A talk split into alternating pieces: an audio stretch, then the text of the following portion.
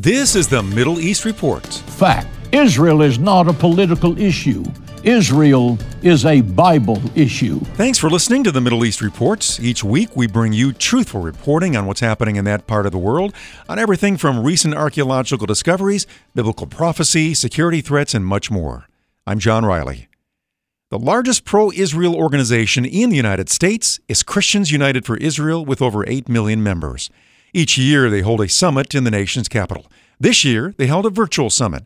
John Hagee is a pastor and the founder of the organization. During the virtual summit, Pastor Hagee answered the question why people should support Israel. The answer?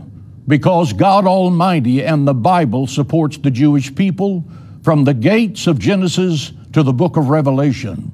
Fact Israel is not a political issue, Israel is a Bible issue.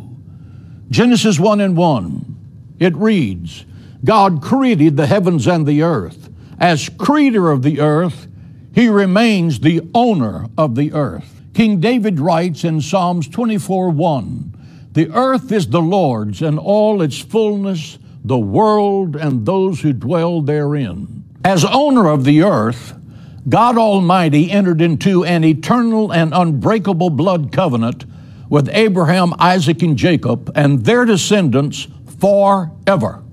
That's recorded in Genesis 15 and Genesis 17. The eternal covenant was not based on the character of the Jewish people. The covenant was based solely on the integrity of God Himself.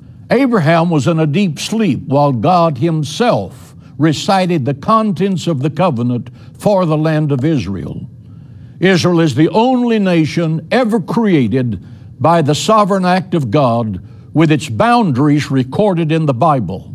That will be Genesis 15, 18 through 21. Fact Israel does not occupy the land of Israel.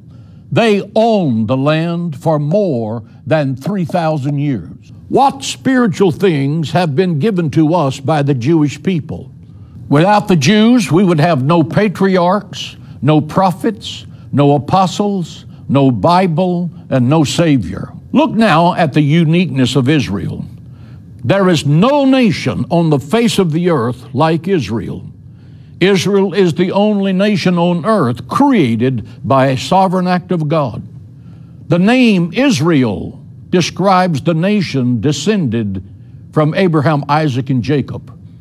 Remember that Jacob was renamed Israel and his 12 sons produced 12 tribes, which became national Israel. Later on, the people of Israel were called Jews, taken from the word Judah. Fact Jews and Israel are synonymous. You can't love one without loving the other. The point is, anti Zionism is anti Israel. You can't love Israel without loving the Jewish people and vice versa. You're listening to the Middle East Report from American Family Radio. During the virtual summit, Israeli Prime Minister Benjamin Netanyahu praised President Donald Trump for all that he's done for Israel and the Jewish people. I want to thank President Trump for all he has done for Israel.